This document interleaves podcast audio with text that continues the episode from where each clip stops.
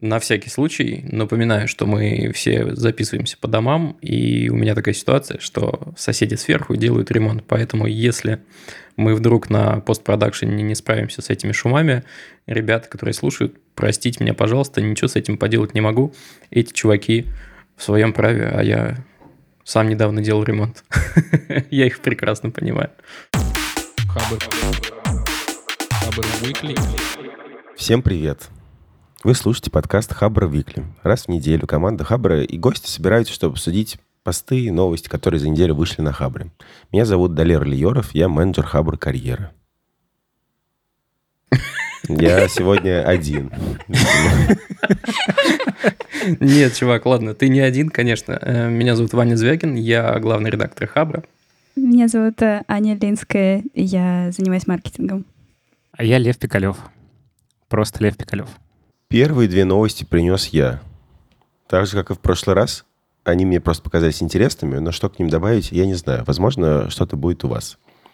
Первое звучит так. If Online — это э, онлайн-игра про космические завоевания, предлагает игрокам помочь в исследованиях COVID-19. В чем э, суть этой помощи? Игрокам будет предложено проанализировать данные, которые получены поточными цитометрами.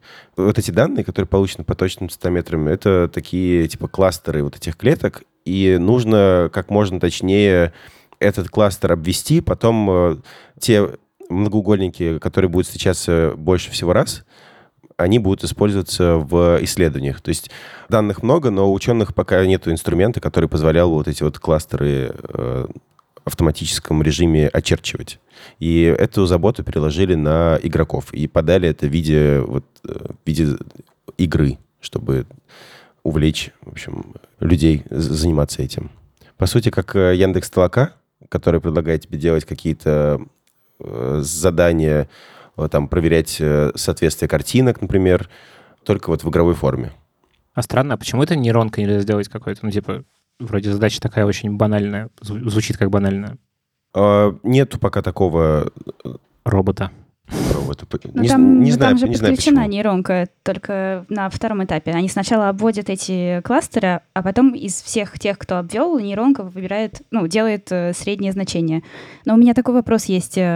Далее, а можешь вот э, простыми словами рассказать, что такое поточные цитометры? Мне очень нравится это слово. Мне кажется, я буду его использовать как ругательство. Далер — это главный специалист по поточным цитометрам Цитометрам, да. В статье, в статье написано «поточный цитометр». Я когда пошел изучать это в Википедии, там написано «проточная цитометрия». Я не успел, к сожалению, разобраться в этом, но я могу вам зачитать цитату из Википедии, если хотите. Но я не уверен, что Действуй. она поможет э, Поточная цитометрия. Интересно. Интересно, кстати, это одно и то же, проточное и поточное, потому что я смотрю, Google два варианта знает. В общем, я постараюсь найти какую-нибудь очень понятную статью, которая бы на пальцах бы объяснялась суть этого. Может быть, это будет на сайте N плюс 1, например. Вот. И приложу к, к, этому, к описанию подкаста, да. А можешь тогда еще э, попробовать попроще рассказать, что я тоже, вот, например, не поняла, вот эти кластеры, это что? Это зараженные клетки или что это? Как распространяется вирус по в клетках? Закапываешь долера. Все глубже и глубже. Нет, у меня, у меня более фундаментальный вопрос. Погодите. А, в какой форме представлены вот эти кластеры? Что это такое? Ты заходишь в игру, а там что? Там точечки всякие разные, и ты их обводишь. Ну, как на картинке, Но обычно, да, наверное. обычно ты видишь не точечки. Наверное, тебе предлагают где-то в интерфейсе, типа, чувак, вот тебе сайт игра. Я думаю, что она как-то... Подожди, я понял, что она как бы встроена в процесс игровой. Ну, то есть, типа, что это как бы под соусом чего-то, но эти данные будут использоваться дальше. Суть по статье. Очень странно мы Ох. изучаем материал в процессе записи. Да, простите. Ну, мне кажется, тут интересно порассуждать на тему того, что это же ну, типа, сколько людей играет во всякие игры, и как это, эту энергию, которая, ну, тратится, можно использовать во благо всякого. Ну, то есть, мне кажется, это вот крутой кейс именно такого использования, типа, энергии, которая, ну, как бы мы о ней даже не думаем, мы там знаем, не знаю, нефть, там, не знаю, электричество и всякое такое. А вот энергия человеческого времяпрепровождения, мы ее никак не используем. Мне кажется, это офигенная история про будущее как раз. Такое безотходное производство. Пытаюсь вспомнить, есть ли уже примеры таких же игр, которые решают какую-то задачу в такой вот форме игровой, в общем? Я помню, были какие-то истории про, типа, сборку, про эволюционную модель, что-то такое. Типа там надо было и- играть и по-моему, это тоже как-то помогало науке, но я не, точно не помню, у меня нет пруфов. пруфов. Но вот что я помню, я помню, что не человеческие ресурсы, а вычислительные ресурсы частные, а, соединенные в сеть, использовались. Типа игровые консоли э, использовались для того, чтобы сделать какие-то очень сложные вычисления. На майне из биткоина. Вот такое было. Но куда, с одной стороны, куда прозаичнее, а с другой стороны, куда полезнее была задача как раз э, вот что-то подобное э, э, вычислить, выяснить, э, расшифровать какой-то там геном или что-то в этом роде. А, вот, мне кажется, может быть, я вот это и, и слышал, да, и просто криво рассказал. Да, ну, в общем, мне кажется, прям целый не, не, это, неиспользуемый океан энергии, который мы тратим на всякое. Ну да, но тут могут быть какие-то, наверное, возмущения от того, что почему мы должны это бесплатно делать. Ну, то есть, хотя если это вот какая-то помощь к какому-то хорошему делу или науке, туда. А так, э, ну, опять же, да, та же толока. Все время хочется мне назвать ее толока. Мне тоже. Но она толока, да? Вроде да. Угу. Ну да. Ну, то есть там же за это платят какие-то копейки, да, но за ну, эту разметку. Какие-то но... минимальные деньги, ну, да. но да, платят. Но опять же, если это никто, даже создатели не воспринимает как ну, способ заработка. Это фан, который тебе чуть-чуть э, денег приносит. Вот и все. Ну, вообще, кстати, крутая модель была бы. Ну, то есть, условно, ты производитель игр. Ты, значит, делаешь игру, в которой люди играют бесплатно, и как бы там такой, э, у них с ними такой договор, типа, вы играете бесплатно, но это идет, типа, игра крутая, проработанная, но как бы э, это идет, не знаю, в науку, в какие-то вычислительные мощности, которые компания-разработчик игры продает, собственно, компаниям, которым это нужно. Ну, то есть, типа, крутая модель была бы быть.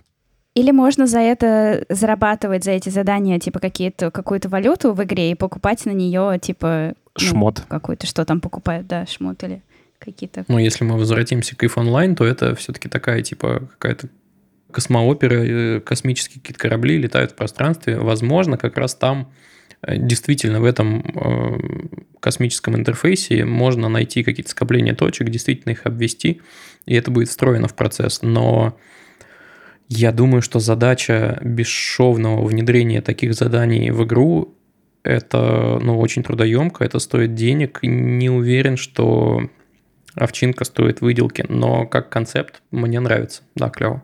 Могу пояснить. Э, я, выяснил что как, как это... играет просто в онлайн прямо сейчас. По-быстрому установил ее. Как это устроено? В WIF онлайн есть проект Discovery, так называется. В общем, э, это такие мини-игры, мини-игра, которая помогает в, в реальных научных исследованиях. В общем, когда игрок регистрируется, ну, в общем, там есть отдельный э, пункт меню в интерфейсе, ты можешь э, туда перейти, и там у тебя будет э, доступный, в общем, список этих исследований. И все это сделано, естественно, в игровой форме. Тебя там встречает э, в этом исследовательском институте доктор.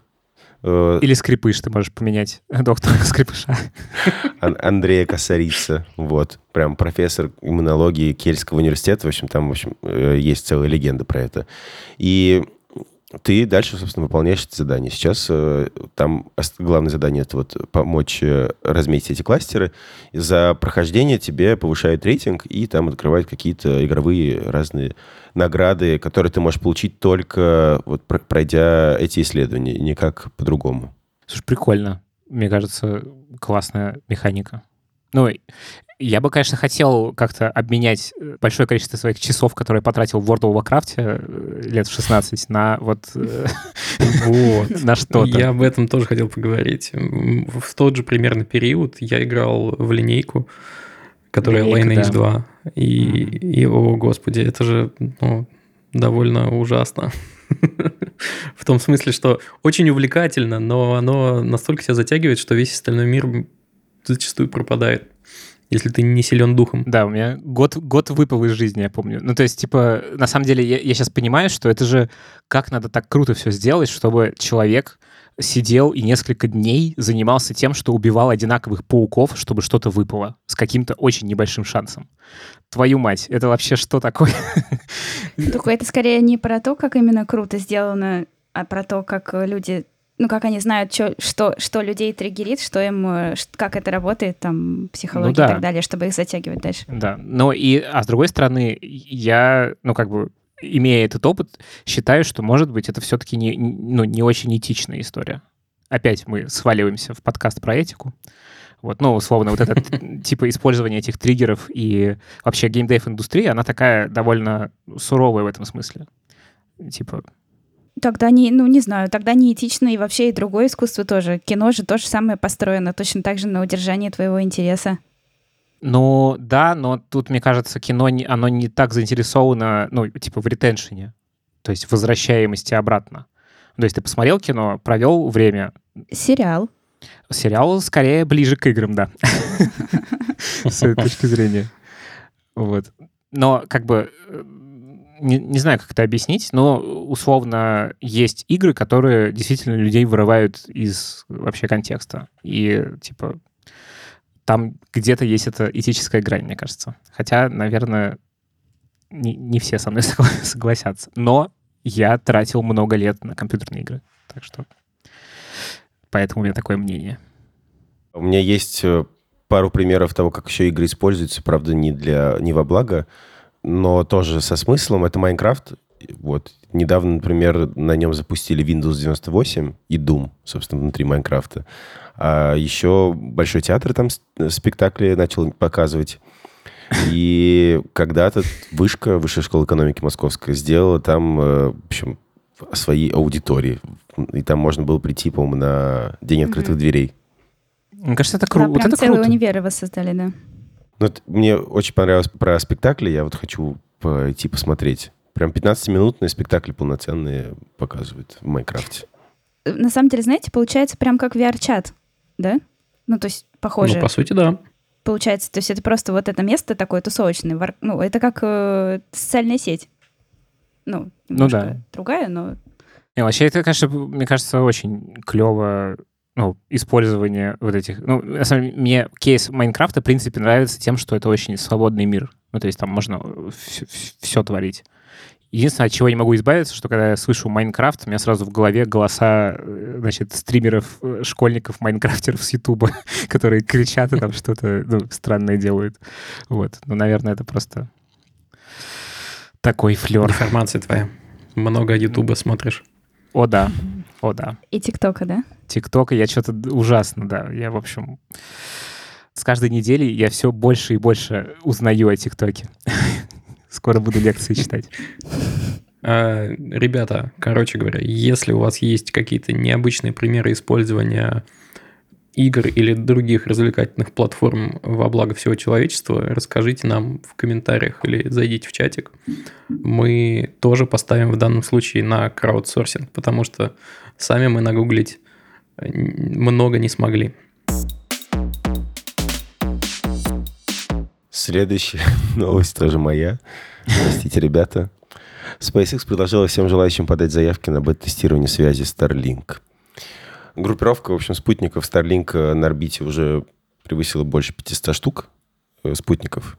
И SpaceX, э, в общем, открыл э, подачу заявок на бета-тестирование связи. Можно оставить свою почту, индекс, страну, и потом тебе, в общем, когда начнется тестирование, придет письмо, и, в общем, участники бета-тестирования получат терминал, который Илон Маск описывает как маленький, маленькое НЛО на палочке – вот это такая антенна плоская, дисковая, которая, в общем, будет направлять антенну на самый лучший, типа, ближайший спутник. И скорость будет до 1 гигабита в секундах, с задержкой где-то от 25 до 35 миллисекунд. И вот такая новость. Есть, кажется, нюанс на старте. А, насколько я понимаю, ну, там можно указать вроде как страну, но Пока что бета-тест только в США. Первый, да. Это испытания. раз. И Канада еще. Я читала, там еще Канада. А, ну, вероятно, да.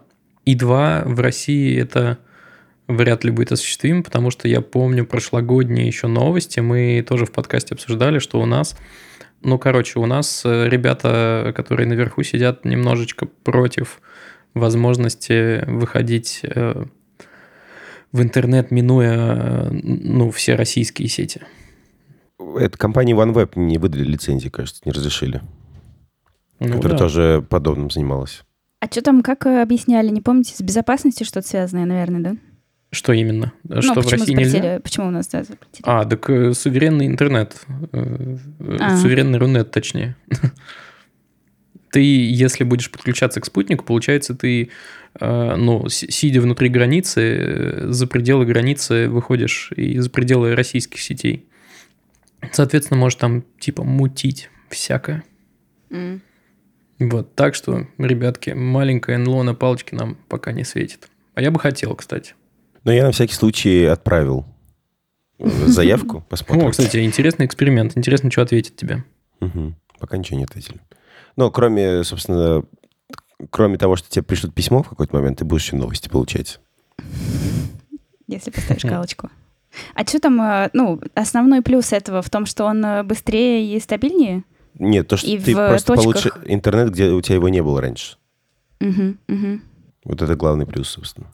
Ну, а все-таки вот главный минус, мне кажется, в том, что тебе нужно, нужен НЛО на палочке. Ты не можешь просто с мобилы ходить и подключаться к спутнику. Это минус. И ты будешь такой, типа, как мандалорец, у которого из э, рюкзака вот это вот торчит какая-нибудь всякая шняга, например, вот эта маленькая тарелка направленная. А, или даже не как мандалорец, как этот, эм, как в Death Stranding вылезает такая антенка и что-то там туда-сюда. Но если сравнить со спутниковой тарелкой, которая, например, у меня в деревне стояла, огромная вот такая вот, я показываю сейчас, ну, развел руки. Размах рук, короче. Размах рук, да. Она, мы, конечно, не пользовались ею для интернета, она типа, спутниковое телевидение ловила, но вот такая же тарелка бы ловила интернет. Лучше, мне кажется, чем вот... Ну да, общем, то есть если, это, если предполагается, что ты будешь использовать его именно не мобильно, а стационарно как-то, ну то есть типа от, построил себе дом в пустыне, в середине пустыни, и такой, хочу там интернет, да, и вот туда ты взял это НЛО на палочке, а не то, что ты вот через пустыню идешь и с собой его несешь. И тиктоки Хотя, смотришь. Наверное, может быть и так. Это будет супер, супер неэффективное использование канала вообще. Да, знаешь, типа максимально. Может, наоборот. Вот, люди начнут получать информацию там, где не могли ее получать. Нет, люди будут смотреть ТикТок. ТикТок — это тоже информация. Да. Ну, такое, да. А еще там, да, в статье, мне кажется, интересно то, что у них есть контракт с э, армией США на три года. Насколько я поняла, что это три года, чтобы они вообще поняли, будут они использовать э, интернет спутниковый от Маска или нет. Армия США. Вам нечего сказать по этому поводу. Что-то мы такие, ну да. Да. Три года. Через три года соберемся и обсудим. Вот, вот что я могу сказать. Да, кстати, тут э, вчера буквально вышло интервью с мамой Илона Маска на канале «А поговорить». Рекомендую посмотреть. Да. А что она там я рассказывает, как испытываю... вырастить гения? Ну, типа того. Там я до конца не досмотрел. А... Я тоже еще не досмотрел, я только начал. У меня есть один вопрос, короче, к Шихман, простите, но я его задам. Почему она задает вопросы, как будто она постоянно смеется, такая, типа, хо-хо-хо. Ну, блин, она иногда задает серьезные вопросы с такой странной интонацией, что прям, типа, ну, come on. Ну... Вот, не знаю, какой ответ Может, на этот это вопрос. просто постмодернизм, и она так, ну, иронично, как бы не иронично, постирония, все дела. Попробуй разберись, да. В общем, ну, интересно, на самом деле. Вот. Потому что просто Илон Маск, он такой какой-то очень э, в каком-то смысле таинственный. Ну, то есть... Это сумасшедший, мне кажется. Ну, и гениальный. Ну да, вот. И интересно, когда ты видишь какие-то, ну как бы, проявления реальности. Ну типа, у Илона Маска есть мама. Вау. Типа, ну вот это, мне кажется, довольно любопытно. Она, кстати, тоже довольно неординарная личность, на самом деле. Вот если а вы не будете знать, про... ну, на самом деле, просто открой интервью, посмотри, э, и ты э, вот угадай, сколько ей на самом деле лет. Если ты заранее не знаешь, Очень красиво, не угадаешь. кстати. Мгм. Вот, но в вопросе, конечно же, содержится подка- подсказка. Вы будете думать, что, ну, типа, больше, чем кажется, но все равно, мне кажется, не угадаете. Ссылочка будет в описании. О, я фоточки посмотрела, да, она действительно очень красивая женщина. Все российские школы оборудуют системой Orwell с функцией распознавания лиц. Падап-падапам. Бедные, короче, школьники. Я прям, э, пока не вчитался в новости, я подумал, ну все, охренеть, их будут контролировать даже вот просто в такой мелочи, как, э, не знаю, прогул одного урока или что-нибудь в этом роде, а потом будут э, оповещать родителей, например. Но на самом деле там все не так банально и вообще немножко не об этом. Я, когда пытался разобраться, там черт ногу сломит в количестве компаний, которые участвуют в проекте. Это все государственный проект, э, рассчитан на 43 тысячи школ по всей России, и на него планируют потратить 2 миллиарда рублей. Этим занимается Национальный центр информатизации, который входит в Ростех, и это компания, которая будет внедрять э, всю систему. А, при этом есть Роснано, у которого есть дочка Elvis Neotech. И это производитель камер наблюдения, который будет устанавливать в школах. Камера называется VizorJet Smart Mini. Я бы придумал название попроще, чуваки, честно говоря. Вот. а, Они утверждают, что на каждую школу нужно в среднем 20 камер. Их будут устанавливать на входе в школу, на лестничных пролетах и на пришкольной территории. То есть, э, ну, не в классах, там, не в туалетах. э, В комментах просто слово туалет возникает, не знаю, через, через каждые пять комментов под, этой, э, под этим материалом. Ну, так вот. Все эти компании рассчитывают, что они сумеют внедрить это по всей России. Есть пилот, который был не в рамках программы образования сделан, а в рамках программы цифровизации России, или как-то так она называется. Там что-то около полутора тысяч школ уже оборудовано камерами. Ну и как бы вроде бы все нацелено просто на безопасность, на то, чтобы там никто никого не булил в коридорах, э, чтобы можно было, ну, типа, фарш на- назад провернуть, посмотреть вообще, что случилось. И главное, во всей этой истории участвует еще и компания Entec Lab, э, которая известна по внедрению камер в Москве с распознаванием лиц, что самое важное, на основе FineFace и еще как, какой-то системы распознавания лиц, в общем. Вот. А, любопытно, я погуглил, что в России, по данным Росстата, в прошлом году было 40 тысяч школ. Вопрос. Куда денется вот эта разница в 3 тысячи э, э, заявленных школ? Непонятно. Э, Подожди, Что-то там... подожди, стой. И- Я что-то упустила. Количество А, школ уменьшилось с А. момента... Количество школ меньше, чем заявляют сейчас, э, которые планируют оборудовать. э, Ну, Может быть, это на, А, на вырост. Да. На вырост, мне кажется. Блин, Ну, э, дай-то бог, потому что год от года количество школ в целом в России уменьшается. Это да. самая дичь, конечно, это название, ребята. Это вот к вопросу опять о доверии. Ребят, если вы хотите, чтобы никто вообще не... Никто не возмущался, назовите как-нибудь по-другому. А Вы прям выбрали говорящее такое название, странно. Может, может, они прямо хотели, ну, чтобы, типа, мы делаем это для школ. что же В школах проходит литературу. Нет, ну, типа, А. это там, может быть, в школьной программе там это есть, да. Как, каким бы литературным героем нам назвать эту камеру? Типа, Проходит ли Орвел Героем, вообще автором. в школе? Я не помню, чтобы я читал. Я уж потом почитал после нет, школы. по- да, я В тоже не школе, помню. по-моему, не проходит. Никто Не, мне не да. рассказывал, я как-то сам дошел. Ладно, Ну, плохая гипотеза. 1984 одно из мощнейших, что я прочитал. А потом посмотрел. Есть фильм, который вышел в 1984 году. Называется 1984. Тоже Ого. очень прям мощный.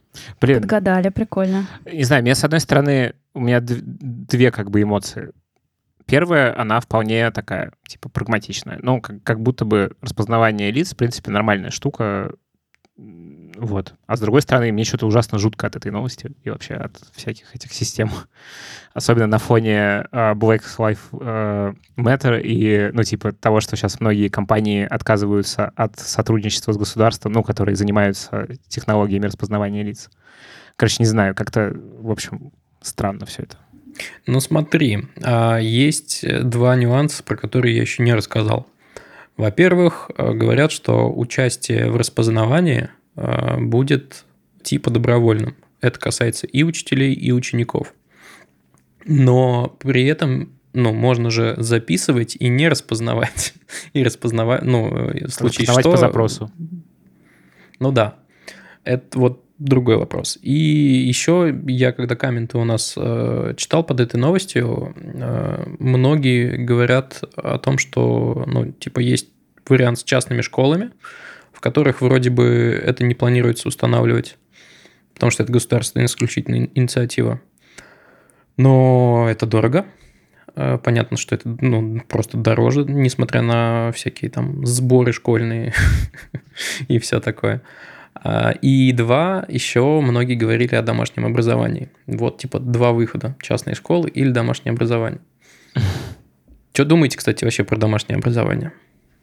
Меня там смущает одна вещь только, потому что, на мой взгляд, самая главная, да, самая главная функция школы – это вот не знание, а, потому что знания сейчас ты можешь плюс-минус получить ну, довольно свободно, если хочешь. А, а это, да, социализация. Э, просто ты научаешься постепенно общаться с другими людьми, и главное, ты бизнес-принцип понимаешь. У тебя там зачастую бывают всякие, типа, некие проекты, которые ты должен сдать в срок. Ну, то есть какие-то вещи, которые тебе потом в жизни пригодятся. А, а вот как это происходит до, ну, в случае домашнего образования, я не знаю, потому что я сам не пробовал никогда. Мне кажется, тут очень важно, что, ну, короче, школа, по сути, это такое коробочное решение. То есть это какой-то комплект э, каких-то вещей, которые должны быть, типа там, как ты описал, проекты, социализация, всякое такое. И типа, что домашнее обучение, оно может быть вполне себе эффективным, если, ну, как бы, все эти модули есть. Типа социализацию можно сделать и без школы. То есть могут быть да. какие-то кружки, не знаю, сообщества, какое-то общение. Дети во дворе. Такое. Дети, ну, да, дети во дворе, не знаю. Ну, короче, есть разные всякие штуки, чтобы ребенок мог общаться типа со сверстниками и не только с ними. Там просто как бы какие-то типа сообщества, организации. Вот ну, как бы очень много составных частей есть в школе. Просто проблема в том, что, мне кажется, еще система школьная, она довольно неэффективно многие из этих вещей как бы выполняет. Вот, поэтому я думаю, что тут главный э, вопрос в том, сможешь ли ты как родитель обеспечить все эти части, чтобы ну, образование было действительно органичным. Потому что действительно там знания, мне кажется, вообще знания как бы как некие какие-то куски там, которые можно в интернете найти, они в целом особо ничего не стоят. Ну, то есть как бы э, вопрос в том, как ты их усвоишь и как ты их перетрешь с разными людьми и как ты научишься на своих ошибках. А это без социализации довольно сложно сделать.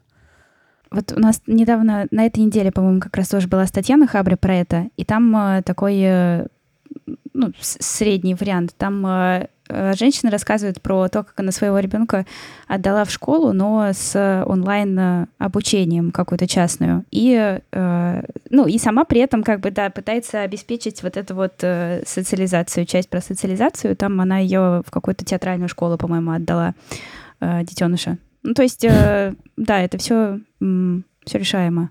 И тут, наверное, еще важно, что это ну, не про знание, то, что вот то, что мы обсуждаем, да, что школа дает знания и не, или не дает знаний, что знания на самом деле легко найти, а про то, что э, есть еще такая штука, как умение учиться и интерес к знаниям, и школа, она э, ну, не то, что дает или не дает знания, она обычно как бы зарубает вот этот интерес. Мне кажется, это самая большая проблема, потому что я вот, э, ну, сейчас думаю о том, на самом деле, э, как могло бы быть офигенно интересно, потому что столько всего интересного про мир можно узнать в школе, вообще во всех сферах, там, которые тебе хочется, uh-huh. но вот мои 11 лет были, ну, просто ни о чем. Мне не было интересно в школе, кажется, вообще нигде. Там это обычно все, ну, как бы сводится, есть ли крутой преподаватель, который умеет увлекать. Ну, типа, вот у меня был в школе два преподавателя таких за все 11 лет. Там это преподаватель химии и э, учительница, которая, значит, э, э, рассказывала про мировую художественную культуру. Это было мега интересно. Ну, типа, это вот за 11 лет две вещи, которые мне прям, от которых я кайф получил. А все остальное было странным. Тут еще важно э, не, не только, чтобы преподаватель умел, умел увлечь, а и то, что как работает сама система. Вот у меня есть э, моя знакомая в школе работает, одноклассница моя пошла в ту же школу работать, в которой э, мы учились. И она, ну, английский преподает хорошая прям девочка, и ну, с, с большим интересом пошла в школу и хотела как раз вот это вот все, да, что сделать обучение интересным для детей. И вот я с ней разговаривала в начале учебного года первого и в конце учебного года. И это были два разных человека. И в конце она говорила, что ну, это очень сложно. Сложно очень идти против вот этой системы. Она как бы и хочет э, что-то сделать, да, вне системы что-то интересное, но не может, потому что там есть огромное количество правил, каких-то норм, программ, не, э, требований от учеников, э, и поэтому очень много сил уходит на это и на сопротивление, и на сопротивление именно внутри там самой школы, коллектива и внутри системы, и сил на то, чтобы что-то вот сделать, Раскрыть не остается. Особенности Поэтому учеников. Ну, Поэтому все да, усредненное такое. Кстати, на самом деле, вот э, эти два примера, которые я про свою школу рассказываю, они на самом деле как раз сводятся к тому, что эти преподаватели, они довольно, э, ну как бы, они задвигали именно учебную программу э, и делали как-то по-своему. Угу. Ну, то есть они оставались, наверное, в рамках все равно, чтобы, в общем, там, понятно, что мы все подвязаны были на какие-то экзамены и на всякое такое, но, тем не менее, они как-то по-своему выстраивали, у них был некий, в этом смысле, наверное, карт-бланш, потому что, ну, наверное, в общем, только, только так, так и возможно. У меня аналогичная ситуация. Все учителя, которых я запомнил, они тоже все отходили от программы. Я помню, у нас было право, ну, какой-то предмет про право, и наш учитель Алексей Алексеевич э, э, говорил, чтобы мы читали новости, мы потом их на, каждой, на каждом занятии новости обсуждали. Ну, типа факт-чекинг какой-то проводили новостей. Прикольно. Вот. И не помню, чтобы мы что-то делали по программе образовательной. Фишка в том, что э, в теории за это учителей по голове не, по, не, не погладят, да. и угу. если они будут отступать от программы, то это какая-то должна быть супер-мега удачная ситуация, если они в школе останутся и смогут так дальше делать. Ну да. Поэтому и в частных школах э, как бы лучше, потому что там на них не давит система, они могут как бы делать, что хотят. Слава богу, что в классах не устанавливают эти камеры пока что. Вот у нас наш э, прошлый звукорежиссер Сережа Дмитриев и соведущий каких-то выпусках работал э, в школе НОС. Не помню, как расшифровывается, но, в общем, это частная школа в Истре, в которой вот они как раз э, в свободном формате многие дисциплины осваивали. То есть они играли, могли играть там в Warcraft, например. Ну, то есть все это было так очень органично, и они не придерживались какой-то строгой вот программе э, государственной. Э, я приложу ссылочку. Там, по-моему, статья была интересная про эту школу. Как они живут. Ну и еще вот возвращаясь э, именно к варианту домашнего образования, да, то есть, ну, есть э, вариант там с частной школы, с какой-то, есть вариант с домашним образованием. И он тоже, в общем, хороший, но тут нужно понимать, что это огромное количество времени нужно на это тратить, ну, родители. Да. То есть, и денег. Чтобы это делать, и денег, ну, ну, да. ну на школу частную Каких-то ресурсов. А не, не, и дома тоже, ну, как-то ну, репетиторы компьютеры, репетиторы, да. да. Э, мне еще кажется, что тут проблема системы образования еще во многом она такая, что, ну, как бы она вышла из советской системы, а советская система была заточена по то, чтобы, ну, как бы люди работали, а дети проводили время отдельно от родителей. Ну, то есть это как вот есть пример этого дома коммуны, который... Э, дом наркомфина, там же он строился именно по такому принципу, что там есть прям отдельные детские сады, отдельные столовые, то есть максимально освобождение времени под работу. И, ну, мне кажется, что вот система образования, она такой вот, типа, Франкенштейн какой-то из этих вещей состоящий. И, ну, как бы, наверное, если реально приложить каких-то усилий, причем довольно больших, а не права, то можно сделать круче гораздо. У меня есть среди знакомых такие примеры, кто вот прям э, круто выстраивает для ребенка систему. Вот. И не знаю, чем это зак- закончится, конечно, все. Ну, то есть непонятно, как...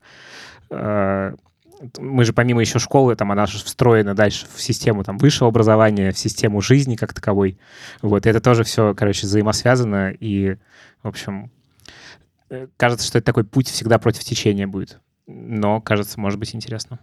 А, а что бы вы мне, ну, мне кажется, что у нас там много э, среди слушателей есть э, прямо школьников э, старших классов и средних. Чтобы, что можно вот посоветовать человеку, который внутри этой системы и ну, ниоткуда, никуда от нее не денется? Выжить, подождать немножко. Я не знаю, совет на все времена ты как бы слушай, свое сердце, сог, сог, соглашайся, а потом думай своей головой. Если тебе ну, что-то кажется правильным по-настоящему, э, если у тебя есть ну, некоторые э, авторитеты за пределами э, школы, то, ну, некоторые менторы, что ли, да, давай так, то, мне кажется, вот это приоритетный источник, может быть, даже не знаний, а помощи в принятии решений, в задании направления, что ли. Вот я как-то так к этому отношусь. Не знаю, я сам в школе, вот, когда мне говорили, что вот ты совсем от рук отбился, Звягин, э, ты ничего не делаешь, там, и все такое, я-то знал, что я на самом деле нормальный чувак, э, плюс-минус э, там умный и все такое, и, ну, я занимался тем, что мне действительно интересно. Вот и все. Ну, то есть а если говорить об оценках, ну, ну оценки. Оценки вообще ничего не решают, и никто у меня никогда, кстати, в жизни аттестат не спросил. Ни Сейчас разу. спросим, Ваня, давай. Ну-ка. Что? Сейчас спросим. Давай а что? Можешь ли ты участвовать в этом подкасте? Да-да-да. Давай посмотрим. Э, ну, у меня, по-моему, была там одна или две тройки, остальные 4-5 как-то ну, нормально. Я в какой-то момент даже должен был идти на серебряную медаль, а потом понял, что там все так зашкварено, и что тебя пытаются что-то вытянуть, от тебя очень много требуют, и я подумал, нафига мне это надо? Потом у меня был серьезный разговор с мамой на, на эту тему, она очень э, расстроилась, что я не хочу дальше морочиться, э, но в итоге приняла, слава богу. Но потом еще несколько лет оставила Э, в пример моего лучшего школьного друга, у которого была золотая медаль, но я-то знаю, какой Костян был на самом деле. Костян творил... Это было в натуре искусство.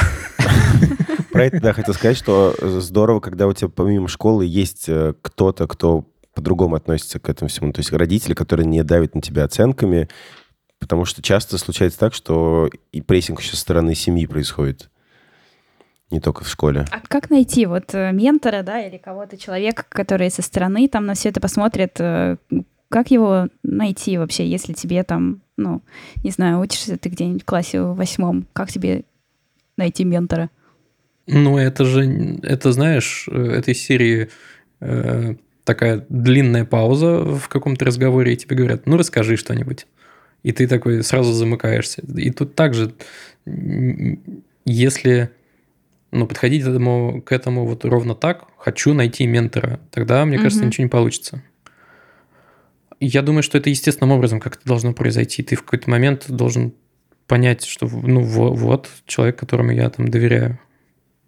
Мне нравится тут еще пример э, э, там, например, нашего Максима э, из Хабра. Он, конечно, не восьмиклассник, а вполне себе взрослый 40 скольки летний мужчина. Но Э, трех, да, 43. Но вот он как-то в начале года поставил себе какую-то цель, что вот хочу э, больше людей вот вокруг интересных иметь, да, новые контакты хочу профессиональные там и непрофессиональные, не только на работе.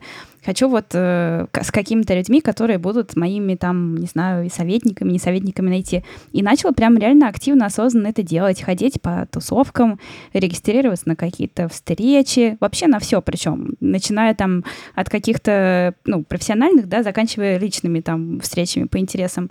И э, мне кажется, очень успешно у него это получилось. То есть э, я бы сказала, что это не обязательно должно быть э, вот так вот само. Это можно, можно и привлечь в свою жизнь. А, Осознанно. И как раз, да, я, э, короче, я брал интервью у Егора Толстого из подкаста «Подводки», и э, у нас через там, получается, сколько, три недели выйдет вторая часть этого разговора про то, как становиться тем лидом. Ну, то есть он какой-то общий путь вывел, они, собственно, изучают этот вопрос, там, какие компетенции, как это все устроено, и он очень много говорил про менторство как раз.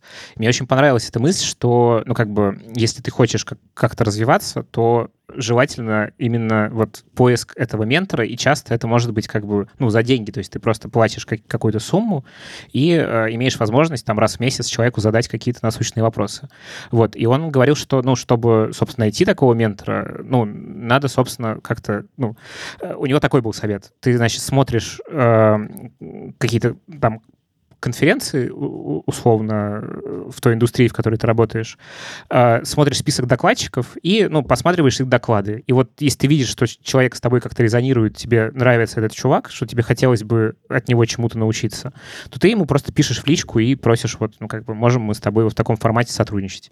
Вот, мне кажется, что, ну, как бы, понятно, ну, как бы и, можно и бесплатно найти, на самом деле, ментора. Это немножко сложнее, но в целом тоже возможно. И, ну, а, вот как школьнику тут быть? Ну, наверное, действительно надо попытаться найти какие-то вещи, которые могут быть интересны, и э, попробовать у людей в этой индустрии что-то поспрашивать, ну, как-то к ним поближе стать. И мне кажется, что, кстати, люди, скорее всего, нормально на это отреагируют. По крайней мере, вот я там про себя, например, думаю, если бы ко мне там пришел какой-нибудь школьник и сказал, расскажи мне про маркетинг, ну или, я не знаю, про жизнь, про что-то. Короче, я бы с удовольствием это сделала. Ну, то есть э, мне кажется, что вот эта вот какая-то потребность... Э, делиться. Делиться, да, она у всех есть. И то есть если к тебе приходит там какой-то взрослый человек э, успешный, ты, ну, уже подумаешь, наверное, что с него денег за это взять. А если какой-то, ну, молодой человек, то мне кажется, что спокойно люди совершенно на это отреагируют. Ну, и да. можно не бояться и прям пробовать людям писать, которые не знаю, ну да, единственное, что, наверное, как-то запрос должен быть ну, более-менее четко сформирован и такой, ну, как бы не наглый. Ну, то есть, когда ты просто, не знаю, просишь ну, совета да. и, ну, как-то, в общем, тактично к этому относишься. Мне кажется, что вполне себе реальная рабочая модель. И вообще, ну, институт менторства, мне кажется, это вообще самое крутое, что может быть, потому что, ну, как бы, опять же, просто голые знания, они довольно бессмысленны, без, э, ну, как бы, опыта. А опыт — это, типа, совершение ошибок и э, делание выводов на основе этих ошибок. Сейчас вот подумала о том, что э, было бы вообще клево сделать какой-нибудь сервис э, менторов для типа для школьников, ну для для молодых людей. Ну то есть это же такая, мне кажется, полезная штука, чтобы ты мог прям куда-то прийти и выбрать. Давайте сделаем стартап. Давайте. Давайте, да. Ой, Только я предлагаю сразу... Аня, намерениями устлана дорога в ад. Э, Все, что касается несовершеннолетних людей, ох, это так сложно и так э, зачастую страшно. Ты ну, не знаю, навредишь, или ты, не знаю, из самых благих побуждений сделаешь что-нибудь не то, а потом будешь ответственен за это. Да. Ой, э, У меня была идея хочется, подкаста. но, но страшно. Э, я даже записал пилот, и я понял, что ничего не выходит. Он был про то, чтобы находить разных значит, там, десятиклассников, одиннадцатиклассников и э, узнавать, чем они хотят заниматься, какой профессию они хотят осваивать, и сделать как бы интервью этого школьника с профессионалом из этой области, уже состоявшимся. Вот. Прикольно. И мы записали пилот э, с там ребятами из Яндекса. Э, и, ну, в общем, как-то внутренне для меня это не взлетело, потому что, э, ну, в общем, не получилось, и много там Дай есть послушать. всяких «но», и есть э, вероятность, что ты, ну, как бы, человека не туда стригеришь. Хотя, ну, в общем... Что-то подобное сейчас э, в третьем сезоне «Собака съела дневник» происходит. Да, Они да, берут кстати. интервью у профессионалов из разных областей. Вот, в общем, ну, наверное, такая платформа была бы супер полезна, но да, много всяких кривых случаев. Вот. Э, я вот сейчас ты сказала про Яндекс, я еще подумала о том, что э, какие-то вот такие крупные компании, по крайней мере Яндекс точно, они делают как раз разные вот такие образовательные профессиональные программы для школьников. И у Яндекса есть вот этот, э, есть школа анализа данных, и есть малый шат, как у них называется, как раз для э, школьников, что угу. можно на эту программу попасть, пройти конкурс, поучиться у э, крутых людей из Яндекса. Это вообще, на самом деле, ну, будущее в целом как бы рекрутинга, потому что ну, рынок довольно маленький, а потребности у компании довольно большие в, там, в сотрудниках и в классных головах. Вот, и поэтому, ну, в общем, мы будем наблюдать и уже, в принципе, наблюдаем типа, раннее вхождение компаний в систему образования. Ну, то есть, типа, там, последнее mm-hmm. время это скорее выпускники там вузов или, ну, те, кто учится в вузах на последних курсах. Я думаю, что это дальше, дальше будет проникать в школу. В принципе, есть уже такие кейсы. Вот, поэтому э, на самом деле, мне кажется, что чем дальше, тем, ну, больше возможностей будет у школьника э, реально быстрее най- найти что-то подходящее и быстрее выгореть, к сожалению. Вот так вот плавненько мы, как умеем, перешли от страшной системы Орвел к обсуждению образования, что мы делаем довольно часто. Наверное, за это вы нас и любите. Да, но, да, кстати, заходите к нам в чат и пишите, что вы вообще про это все думаете. И про домашнее образование, и про школьное образование, и про менторство. В общем, про, про все. Приходите, пишите, а еще ставьте нам оценки и отзывы, пожалуйста. Вот. Особенно интересно, кстати, если вы э, в школе учитесь, э, расскажите, как вообще у вас все это происходит и что вы делаете, чтобы получать интерес от э, знаний, как пытаетесь пойти в профессию, не знаю, вот это все. Мне интересно, по крайней мере. Да, мне тоже. Че, перебивка?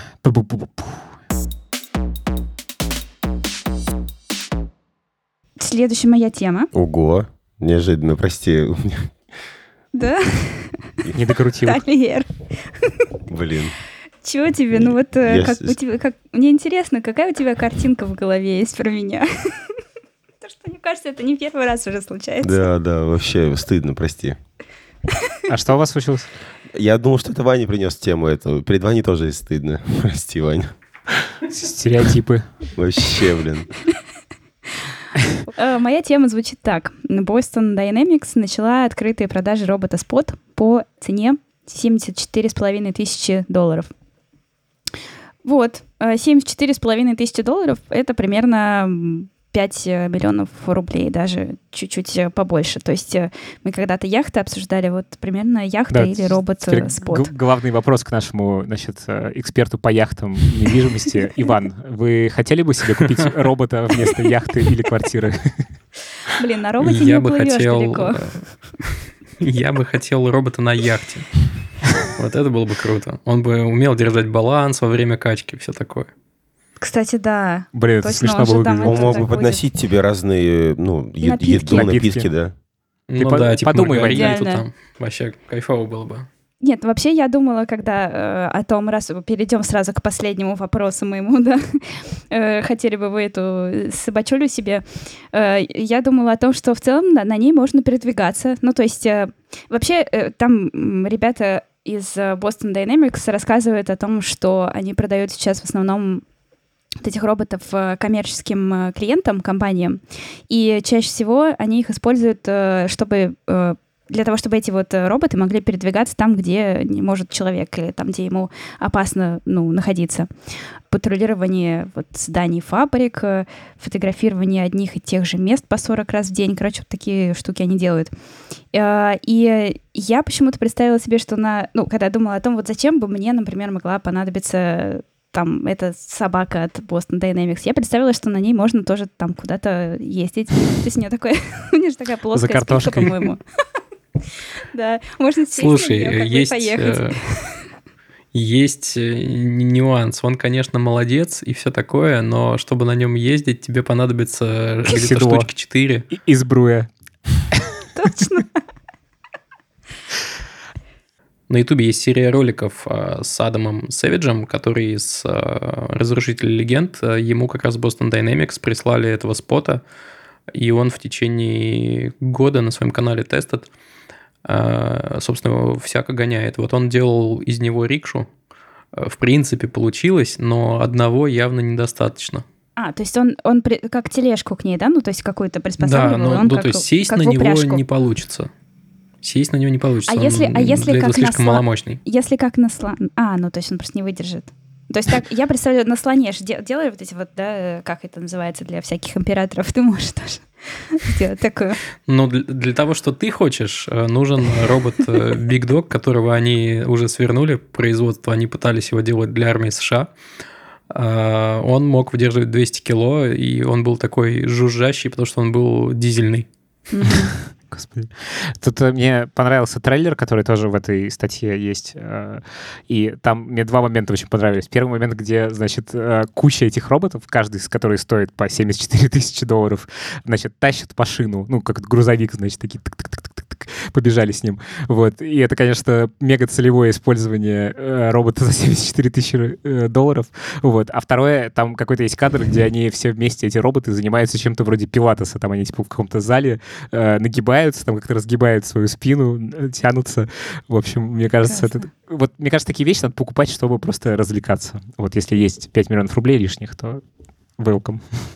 Вообще, мне кажется, вот эти ролики с этими собаками от Boston Dynamics — это одна из лучших вещей, которые сейчас есть в интернете. Правда, они прекрасные. Не знаю, ну а вот... Да, э, кстати, знаешь, э, знаешь прикол э, с этими роликами? Они показывают фантастические скиллы, конечно. Но в роликах, по-моему, только один ролик они выпустили в какой-то момент, где показывали все фейлы, которые были во время записи таких видосов.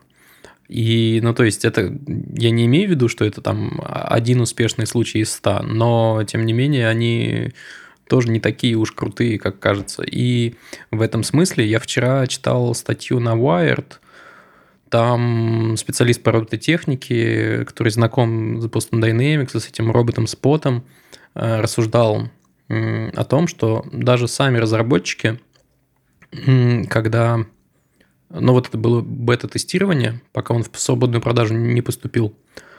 А, они спрашивали, а для чего вы собираетесь использовать его? И кто-то говорил, типа, ну вот я хочу, чтобы он ходил и снимал все, что происходит, э, в том смысле, что это была бы камера наблюдения на нем. Они такие, блин, чувак, но 74 тысячи баксов, поставь себе просто систему видеонаблюдения в разных углах.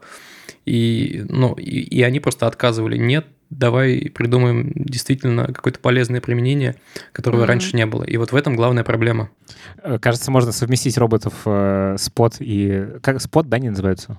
Спот. Спот угу. э, с системой Oral, чтобы, в общем, они ходили по школам и, и снимали. Я еще подумал, что э, через э, лет 100, может быть, 200, эти ролики, которые выкладывает э, Boston Dynamics, э, они будут использоваться в каких-нибудь, значит, э, гагских судах э, по правам роботов, э, что, в общем, это примеры геноцида э, значит, человеком и роботов, потому что там есть эти вот ролики, где, например, мужики кидают коробку, а робот пытается ее перехватить. Вот, и это очень обидно. Вот. Такая вот нас да, ждет кстати, этика, мне кажется. быстро посчитал. Э, всего 40 роботов таких можно будет купить на 2 миллиарда рублей, которые рассчитаны на реализацию программы Орвел. Всего По одному на школу. А, нет, по одному... Нет, там же сколько? 40 тысяч школ? По одному на тысячу школ. Да, то есть он будет еще будет между школами перемещаться. Ну да. Э, вы смотрели «Черное зеркало», да? Классная серия. Конечно. Вот это, да, с этими роботами. Жутковатая. Надеюсь, что до такого не дойдет. Такая там была целеустремленная собака, ей там что-то лапки отстреливали все, а она mm-hmm. уже из последних сил ползла и хотела mm-hmm. убить. Извините за спойлер, если вдруг не смотрели. Ответы на вопросы слушателей. Александр Трепичкин спрашивает. Абстракция. Как понять, в какой момент нужно тормознуть и не копать дальше? Где эта точка, после которой нет смысла погружаться, а уже нужно брать что-то и делать? Про обучение в любой тематике. У меня есть... Ой, прям как-то в тему, да? Да, кстати. Ага. У меня есть четкий ответ на это. Надо делать как можно быстрее и учиться в процессе. Тогда Плюсую. вы быстрее ошибетесь и быстрее научитесь. Вот у меня такое ощущение от этого вопроса. Абстрактное, понятно. Но вот здесь можно сразу задать вопрос, а что делать, если в тебе есть какие-то переживания о том, что подумает кто-то со стороны, что ты, допустим, сделал не так хорошо работу свою, как мог бы, например. Э, где взять опору, чтобы понять, что достаточно сделать и так, и пойти дальше? Вот для меня, наверное, вопрос вот так звучит. Мне кажется, что это на самом деле, ну, как бы все упирается в ощущение от э, результата труда. То есть мне кажется, что лю- любой короче, нет момента, где надо тормознуть и не копать дальше. Ну, то есть ты что-то делаешь, и это всегда путь некий изучения чего-то. И он состоит из множества промежуточных моментов, когда ты что-то заканчиваешь и начинаешь делать следующее. Ну, то есть, как бы, это не что-то высеченное в камне. То есть, ты, типа, попробовал, ошибся, попробовал, ошибся. И, ну, то есть, э, и тогда, если ты к этому не так относишься, то ты, как бы, ну, мне кажется, меньше триггеришься на мнение окружающих, потому что, ну, как бы, это твой, твой путь, ты до какого-то момента в, в нем идешь, и это все равно промежуточный результат. То есть, ну, типа, а тот, кто идет и на тебя не знаю, гонит за промежуточный результат, ну, кажется, с ним что-то не так. Да, что касается общественного одобрения, это, конечно, приятный момент, но совершенно не обязательная стадия. А, то есть, если ты, ну, если тебе что-то нравится, просто делай и не оглядывайся. Если это, конечно, не противоречит законам. Да, я, я, я вас понимаю, но мне кажется, что здесь сила внутренних каких-то вот переживание, она может быть сильнее... То есть это иррациональное, возможно, чувство, вот, желание копать дальше. Э, я пример конкретно приведу, и, наверное, может быть, это будет ответом, что стоит, наверное, искать как раз ментора, который бы мог тебе сказать э, в какой-то момент, что так тоже хорошо, ты можешь остановиться. Э, хороший пример — это вот музыка, создание, написание музыки и Антон Маскеляды, потому что там есть целая глава в его книге, как твой первый трек, про то, что не нужно сравнивать себя с кем-то, например, не нужно слишком сильно закапываться, э, и то, что ты уже сделал, это уже может быть хорошо. Это уже может mm-hmm. быть э, законченным продуктом. И я, например, читая его, успокоился, потому что для меня человек условно авторитет, например, э, и я его так как бы заочно выбрал своим ментором, например, вот в вопросе музыки. Поэтому у меня просто, когда я делаю музыку какую-то, мне что-то нравится в, э, из того, что я делал, я потом вспоминаю каких-то крутых музыкантов, не знаю, Radiohead, СПБЧ, э, вспоминаю, как у них э, сделаны какие-то моменты, и думаю, блин, у меня не так. И начинаю расстраиваться. И, наверное, вот здесь здорово было бы иметь человека, который бы сказал, что нет, у тебя тоже хорошо, э, закончи и делай новое что-то. Мне еще кажется, что это такая, ну, история про стратегическое планирование в каком-то смысле. Ну, то есть, что если ты на протяжении долгого времени будешь получать много каких-то результатов, даже не самых лучших, то в конечном счете ты, ну, как бы быстрее дойдешь до момента, когда ты сможешь получить классный результат. И как бы нет ничего плохого в том, что... Ну, и даже этот классный результат, он тоже будет несовершенным. И это как бы нормально. Мы все живем в несовершенном мире с несовершенными делами. Э, иногда не доведенными до какого-то типа конца. Конца просто нет, потому что он, он как бы совершенно... Это конструкт. Вот. Мне кажется, тут еще очень важно кажется, никто не сказал про интерес свой собственный-то, потому что, да. ну, вот ты говоришь, что это бесконечно, действительно бесконечно. Можно вообще в любую э, сферу копать бесконечно. Твоей жизни не хватит, чтобы uh-huh. все что угодно до конца выкопать. И поэтому э, здесь просто, мне кажется, нужно понять, тебе дальше интересно или нет. Э, вот и все. И есть вот э, такая э, теория про сканеров и дайверов о том, что есть люди, которые... Э, есть люди-сканеры, есть люди-дайверы. И, ну, дайверы — это те, кто копают вглубь как раз, а э, сканеры — это те, кто отовсюду берут э, по чуть-чуть и, ну, и не копают дальше. И очень часто бывает, что, ну, действительно копать-то и не нужно, Потом, если ты поймешь, что тебе интересно, вот как бы, да, отсюда немножко взять там какой-то экспертизы, знаний, отсюда немножко, и это тоже совершенно нормально, менять просто вот так вот э, кучу разных дел. Ну да, и еще, мне кажется, да, важный параметр, который мы реально упустили, это, ну, тебе должно быть в кайф. Иначе зачем все это, ну, копание, если ты копаешься, и тебе очень плохо, потому что ты не можешь остановиться и боишься чужого неодобрения. Кажется, что что-то пошло не так. Дальше? Следующий вопрос. Серега спрашивает, какая у вас цель в жизни? Э, у меня цель нормализовать... Вот св... Мы уже обсуждали в одном из подкасте, какие у нас цели жизни. Я вот для себя на ближайшее время еще уточнил одну. Нормализовать свой сон. Потому что я, в общем... Сон важен.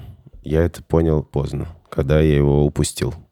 Кстати, советую выпуск подкаста Сережи Мезенцева «Сережа микрофон». Там есть э, разговор с сомнологом, который довольно интересно рассказывает о том, как все устроено и как, себе, как они помогают людям побороть бессонницу. Супер. Очень это интересно. я даже, ну, это я послушаю. Сережа и микрофон, разговор с сомнологом. Да. Так, что, Вань, какая у тебя цель в жизни? Честно говоря, вопрос, ну, такой неожиданный, и приоткрою внутреннюю кухню, мы обычно эти вопросы перед выпуском не обсуждаем, чтобы это было свежо. Соответственно, этот вопрос я вижу и слышу в первый раз, и я такой, э, ну, то есть у меня нет э, этой цели всегда где-то на заднем плане, я, или наоборот впереди, я не постоянно про такую цель думаю. Глобальная цель ну, типа, быть молодцом, mm-hmm. типа, не особенно зависеть, э, ни от кого, иметь возможность, ну, типа, путешествовать, учиться, учить и, ну, делать классные проекты. Вот как-то так. Ну, как какой-то конкретный, типа, хочу к 40 годам, не знаю, переехать, или хочу к 40 годам... Научиться спать. Дом. Такого нет. Вот, такого нет. И все таки залипли, все тоже думают. Ну, я э, думала в какой-то момент, э, пыталась как-то сформулировать тоже это, и э, ну, у меня как-то как абстрактно это все очень звучит, хотя, ну, и сам вопрос тоже абстрактный. То есть, опять же, мы сейчас говорим не про какие-то задачи, там, цели на год, например, это векторы вот эти, да, твоего направления, это, мне кажется, не тот вопрос. А вопрос скорее какой-то общий про все, и это очень близко с каким-то, наверное, мировоззрением, что ли. Это скорее вопрос, типа, во что вы верите, наверное. Может быть, вот так. И, и э, я для себя как-то определяю это тем, что я хочу как-то не знаю, как это сказать правильно, быть, быть э, хорошим человеком, быть э, добрым человеком. Как-то звучит, конечно, странно, но быть добрым человеком. Но доброта, мне кажется, это очень важно, не знаю, вот. И как бы делать так и жить так, чтобы э, внутри меня было очень э, спокойно, так, чтобы дойти до того уровня, когда это спокойствие будет э, передаваться людям, которые находятся рядом со мной просто потому, что они находятся рядом со мной. То есть это тоже про то, чтобы отдавать вовне, но первично это нужно собрать в себе. Как-то так. Круто. Вот, ты меня на самом деле натолкнула на мысль дальше. Если посерьезнее отвечать на этот вопрос, то, наверное, действительно хочется продолжать жить так, как, ну, как, как я живу, и следовать тем установкам и ценностям, которые у меня есть, и показывать другим, что, ну, типа, вот так можно, и типа и так тоже можно, и так неплохо. Мне, мне кажется, такая моя сверхзадача. Ох, сейчас тоже что-то про это начал думать. Но, я, в принципе, у меня есть на это какой-то ответ. И он, наверное, звучит как «мне хочется так жить, чтобы мне было интересно». Вот. А, и в целом у меня есть ощущение, что, ну, то, что получилось, что мы все как бы, ну, что есть как бы там, не знаю, планета Земля, есть все вот это вокруг, есть мы, э, люди, и у нас это там странное э, взаимодействие между нами или не странное, что это все в целом довольно бессмысленно. Ну, то есть как бы никакой сверхзадачи в этом нет. Вот, поэтому э, я к этому отношусь как к какой-то некой компьютерной игре, что вот типа есть некие входные параметры, и как бы моя цель, чтобы мне в момент времени было как можно более интересно. Ну, типа, ввязываться в какие-то приключения, там, маленькие, не маленькие, неважно какие, просто чтобы, ну, короче, получать от этого э, интереса какое-то удовлетворение. Ну, типа, вот, типа, увлекаться чем-то, меняться, ну, то есть, как бы, потому что ты, чем дальше ты что-то узнаешь, тем больше ты, типа, там, себя узнаешь и мир вокруг себя. Ну, в общем, вот, наверное, вот про это. Просто, чтобы было интересно. Э, другого какого-то смысла нет. А если про какие-то конкретные дела говорить, ну, не знаю, хочется какой-нибудь сделать классный проект, который может помочь людям. Вот, что-нибудь такое. Очень абстрактная херня, короче. Могли бы обсудить, но не обсудили. Шесть сотрудников eBay отвечали на критику сайта рассылкой живых тараканов и масок свиней я сейчас... Боже мой. Качаю головой. И я, когда эту статью сюда записала, я в скобки добавила четыре знака вопроса.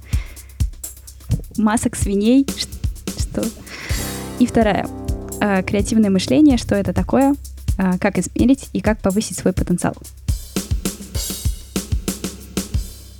Раз уж у нас есть э, такая специальная рубрика «Сережа из Брянска», где мы рассказываем о проектах наших слушателей, то я ей воспользуюсь немножко в личных целях, потому что я с какой-то стороны тоже слушатель, почему бы и нет.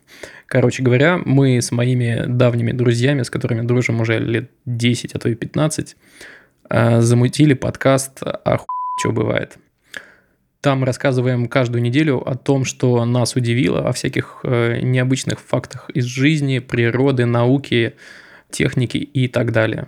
Э, это каждый раз лотерея, мы не знаем, чем начнется и чем закончится выпуск, поэтому присоединяйтесь, нам будет приятно. Спасибо. Спасибо, что послушали нас. Присоединяйтесь в чат э, к другим слушателям подкаста, присылайте свои голосовые сообщения. Если у вас есть подкаст, блог, сайт э, и хотите похвастаться им, присылайте нам тоже ссылку. Мы расскажем о нем в рубрике «Сережа из Брянска». Ссылка на чат есть в описании подкаста. Всего вам хорошего. Пока. Хорошей недели. Пока. Пока. Пока. Хабр. Хабр Weekly.